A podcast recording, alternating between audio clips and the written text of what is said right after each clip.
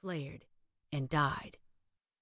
Only the ceaseless hum of traffic and wind whining over concrete and steel accompanied the eerie sparkler. No screams, no sirens. The phantom lights played over the city, pulsing to an unknown heartbeat, unseen by human eyes. Or merely human eyes. Zane whistled. Well, now we know what an unbound demon escaped from hell looks like. Like dragonfly wings glinting iridescent as the tiny predators hunted under a bright sun, fierce and lovely at once. The spectacle echoed through him as if someone were using his breastbone as a gong.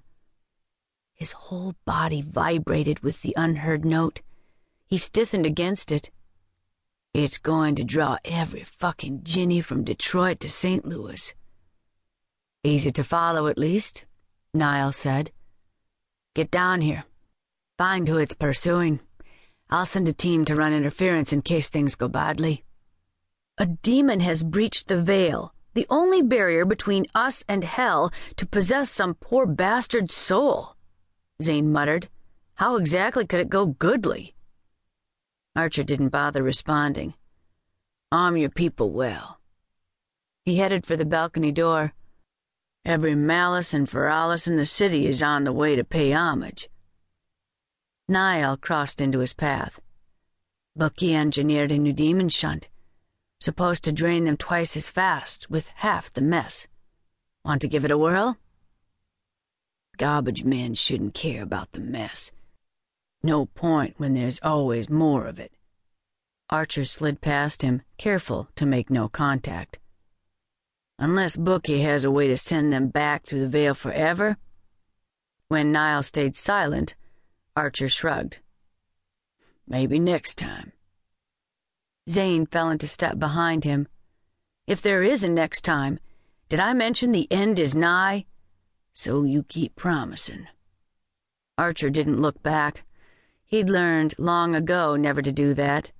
But still, the demon lights strummed his bones like a call to arms. As end of days went, this one looked promising indeed. Damn, Sera, you look like hell. And since when do you smoke? Sera Littlejohn sighed and stubbed out the cigarette on the brick wall of the ambulance bay where she had come to find a little peace and quiet.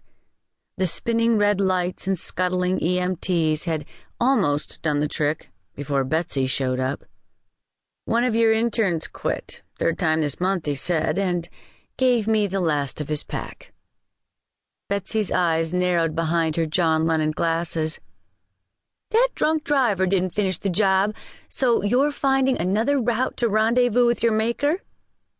Sera reached for the cane she had propped against the bricks. Good to see you too, Bets. Chill, girl. Betsy laid a heavy hand on her shoulder. Sorry, I was just surprised to see you. Supposed to be my first night back. Sera gripped the head of the cane, the ergonomic rubber cold under her fingers. She kept telling herself she'd be rid of it soon. But uh, Marion's sending me home again until I'm stronger. Said I looked like death warmed over and I was scaring the patients. Betsy snickered. Death warmed over. You're a thanatologist. Apparently, last vigils should be presided over by someone a little perkier and better coiffed. Sera ran one hand over her simple blonde braid. I told her my lipstick was in the glove compartment, and that ended up somewhere in the trunk. It's been six months. You couldn't stop by the Clinique counter while you learned to walk again? Betsy shook her head.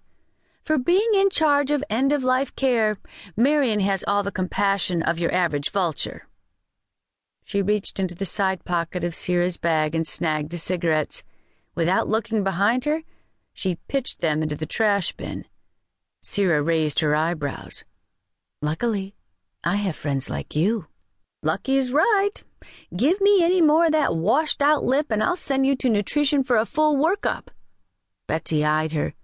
You get any thinner, and when old Grim Reaper man comes for your customers, he'll think you're the ghost. Not a fear of yours, then.